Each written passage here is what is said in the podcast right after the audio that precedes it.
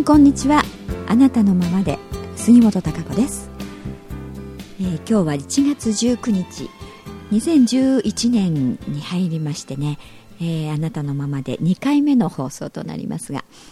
えー、ちょっと私あの乾燥でですねあのちょっと咳が出たりしてもしかしたら、えー、途中で咳込んだりねあのちょっと声の調子があんまり良くないのでですね、えー、聞きづらかったら、えー、ごめんなさいね、えー、前回ですね2011年、え初回第1回目ということで今年のね、えまあ、2011年に向けてという内容でお話をしたんですが、えちょうど1月15日の土曜日にですね、えセミナーをやりまして1年の過ごと過ごし方は、え、ここに鍵ありと自流に乗るための5つのキーワードというお話をしたんですが、えー、その辺のところ、まあ、5つのキーワードということでですね、えー、今回、まあ、前回に引き続いた感じでね、えー、ちょっとまたお話をしたいと思いますが、うん、2011年。前回もですね2009年からいろいろ時代の変化あ20世紀から21世紀に入ってね、えー、いろいろな、まあ、意識の変化あ、まあ、それそれに伴って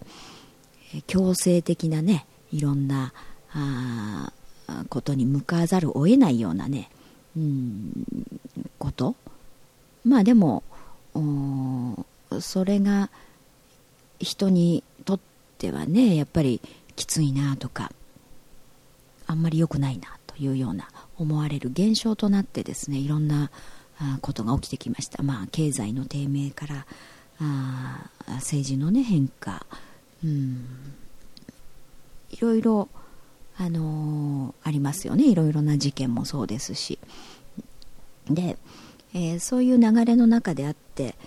えー、まああのまあ、確実にね多くの方々があ、あ、地球環境のことであったり、本来、えー、なんか、まあ、あるべき姿というかね自然体に戻るというか、うんうん、そういうまあ、物ありきの時代ではないね価値観、うんまあ、便利にはなったけれども豊かと言えるかどうかみたいなところがね、えー、問題提起されてますよね、うん、便利とやっぱり豊かさというのがね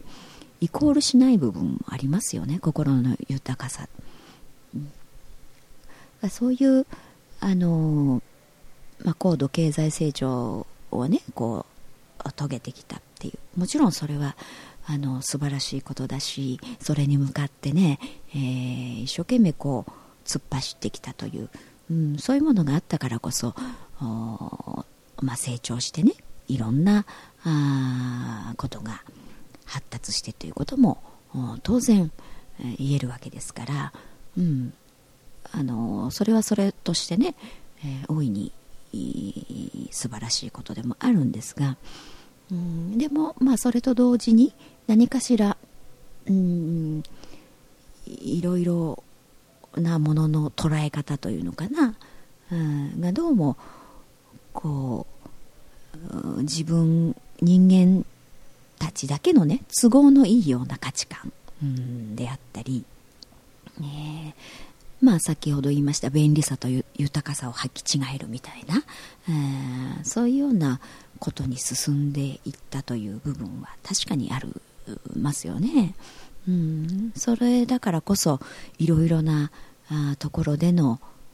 不具合が生じてきた、うん、バランスを崩してきたというものがあると思いますね。それがまた、あの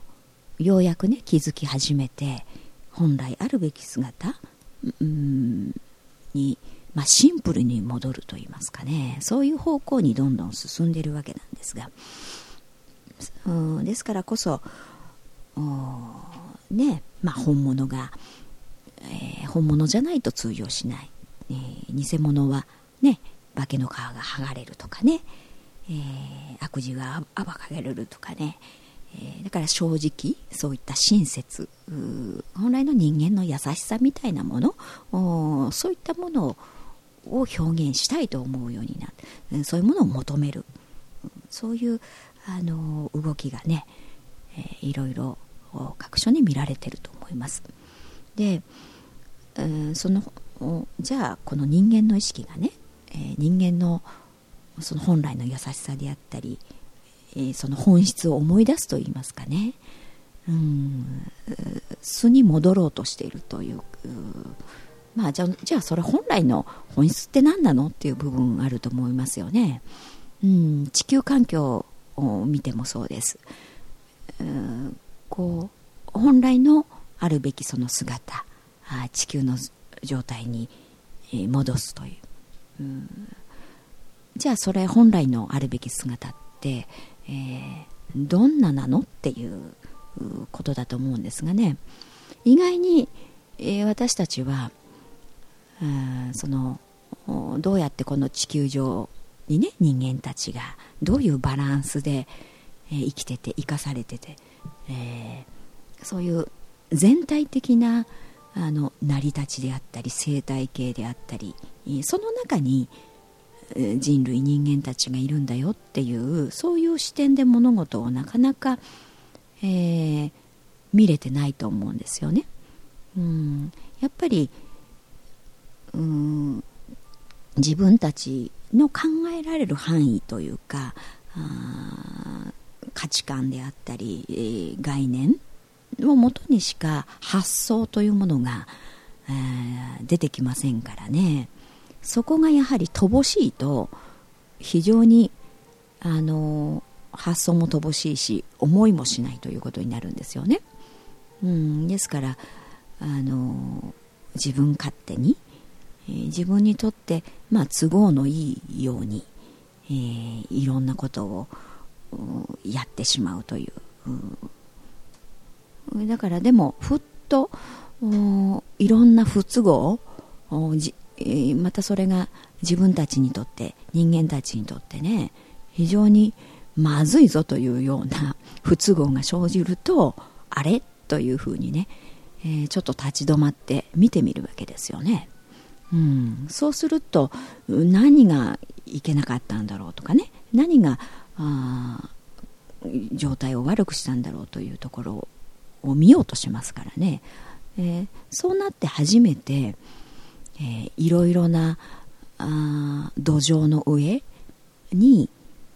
さまざまなことが成り立ってるんだ、うん、人間もそういう生態系のバランスの中にいる一部の生命であるとかね、えー、そういうものの見方ができるようになってくる、うん、そうするとじゃあどうこれからすべきなのか。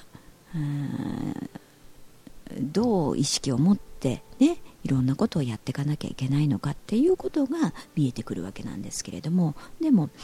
っぱり狭いね、えー、なんか地球上に生きてるのが人間たちいかにもねえ人間だけみたいな、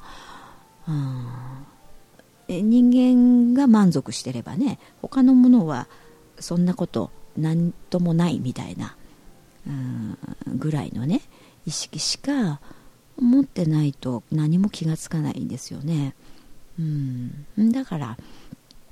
あのこういった本来の、まあ、人間の在り方本質みたいなもの地球の本来の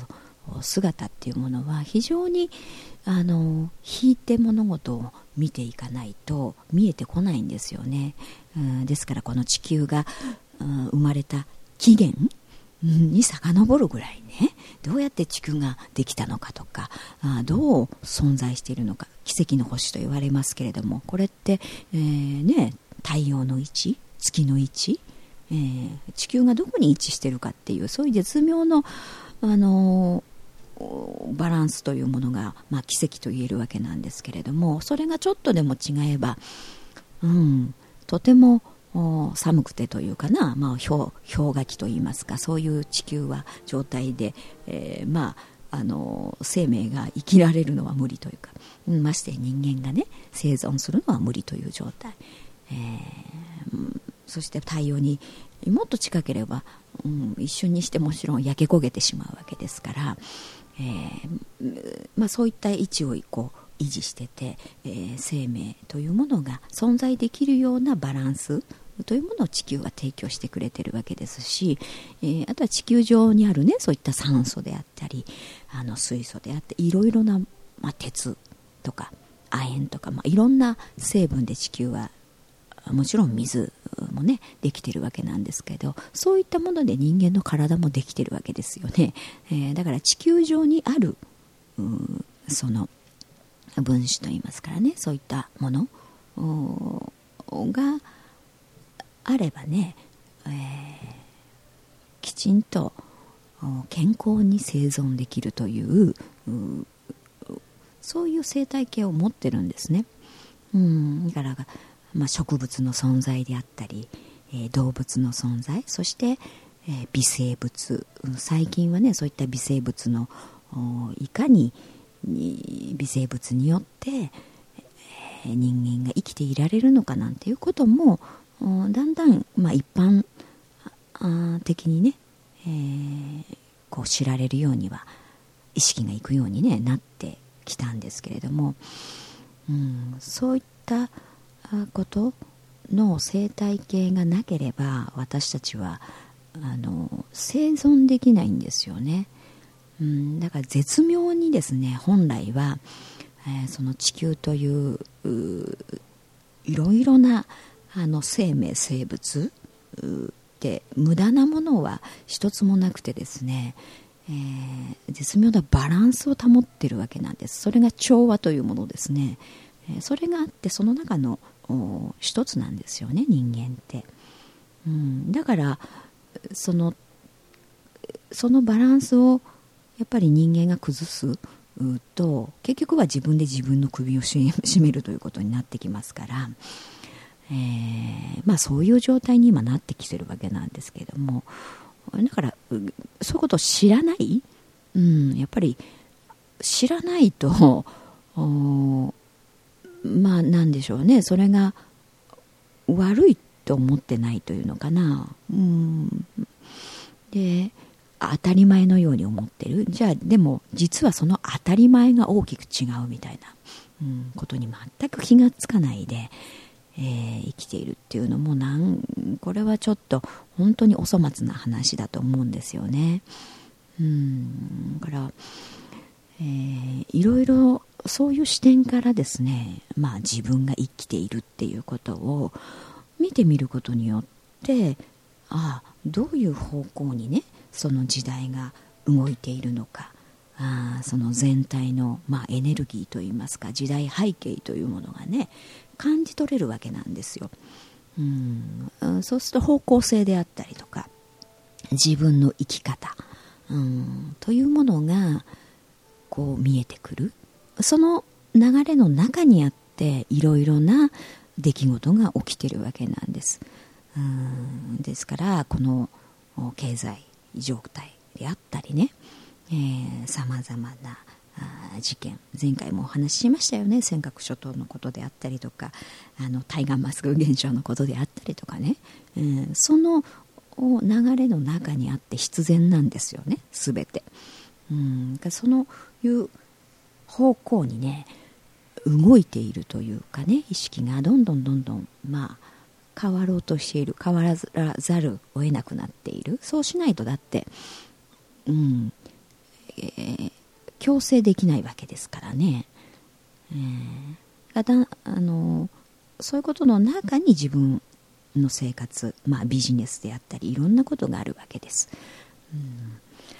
からこの視点というのが今やはりとても重要ですよね、えー、そういうことをやはり理解している知っているのと知らないのとでは、えー、いろんなことのね判断の仕方視点というものが違ってきます、うん、ですからあまあいろんな、えー、こう生態系のことなんかもねちょっとこう調べたり知ってみるといいと思いますね。うん、そういうあの本来の姿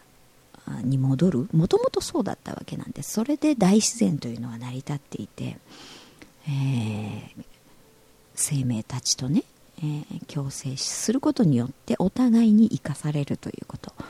うん、それが健康な状態で生きるということ。になっていくわけなんです、うん、でも、えー、やっぱりあのー、今ね野菜なんか取れる野菜なんかも非常に例えば農薬であったりとか、えー、なんか本来の美味しい野菜、えー、そして栄養価のない野菜が、まあ、一般的になってしまってね、うん、それによって伴って、うん、まあなんかエネルギーは取るんだけれども栄養がないものを取ってるわけですから。あだから体にとって本当に、えー、必要な栄養だから体の細胞っていうものがおかしくなってきますよね。それに伴ってアトピーというものが、えー、生じてきたりというふうに、えー、まあ、そんなことになってきたっていういうこと。うんまあなんかその野菜の栽培にしてもまあたくさんね大量にまあ作るためにえー、こまあ、農薬をまいてとか土をに大量な、ね、肥料を与えてとかっていうことでどんどんどんどん、まあ、土が、うん、本来ではない異常な状態になってくる。うん、であの大自然のほら山の中とか行きますとね、毎年毎年、えー、すごい立派な木がね自然に生えてますよね。いろんな草木というものが。あれは特に肥料を与えたわけでもなく、ね、何も人が入っていないところに非常にその若々しいといいますか生命力のあるいろんな草木が生い茂ってますけれどもまあそれが本当は自然体なんですよね。うん、そういう土にはあの金根菌っていうね、まあ、微生物というか菌がいるわけですよね。うん、金婚金って聞くとなんか 何それ冗談みたいみたいに 聞こえるかもしれないんですがあの本当にそういう金婚金というね金はあの金ですね根は根っこの根っこというふうに書きます金婚金という金があの大自然の土の中にはあってねその金婚金のネットワークによって、えー、非常に遠くのところまで水が足りなければねその水を供給したりとか養分を吸い取ってっていうね、今ちょっと詳しくはあのちょっとじあのお話ししませんが、えー、そういった大自然の中には、えー、ネットワークが微生物、ね、そういう菌のネットワークがあってね、えー、でそういった、うん、野菜であったり草木であったりというものがね、うん、健康な状態でね、えー生息するという生態系が成り立っているわけなんですけどもねでも化学肥料を入れたりとかね農薬を入れたりとすると、まあ、菌根菌が死んでしまうんですよね。うん、で菌根菌が死んでしまうと自然にそういうなんでしょうかね分解したりとかいうあの栄養素をきちっと吸収してね、うん、分解をして、まあ、その成長をして栄養素があるものをね育てるということができなくなるもんですから、うん、そうすると手を加えざるを得なくなる。ますます肥料をやるとかね農薬をやるって、うん、でもどんどん菌根菌が死んでしまって悪循環なんですよね、うん、で本当に健康な野菜っていうのは虫は食べないんですってね、うん、だから虫はねそういった異常なものを食べてまた早くね健康なそういったあ作物がなるようにに、まあ、そういう役割があって異常なものを食べるというふうになふうにできてるんですって。うん。ですからあの本当にねそういった菌根菌の中でえー、育った野菜というものは、まあ、栄養素がね何倍も、まあ、あるっていうのはもちろんのことですししかも美味しいとねしかもたくさんこうできる。でそういうのは健康な野菜なんで、えー、虫は食べないんですってね、うん、ですから本来そういうものを人間が食べるというふうにね、えー、成り立ってる、うん、たわけなんですけれどもどんどんやっぱりそういうものは崩されて、えーまあ、人間の都合によってねどんどんそうなってきたわけなんですが、まあ、今そういう土に戻そうというね働きも実際起きてますし、えー、すごい立派なね野菜ができるらしいですよ。うん。あのですからいろんな端々でねそういった、まあ、農業の動きだけではなくいろいろなことがね本来に戻る。うん。本来の、まあ、正常といいますか真理に沿ったね、えー、考え方物事の捉え方、うん、人間の意識そちらの方に戻るそういう生き方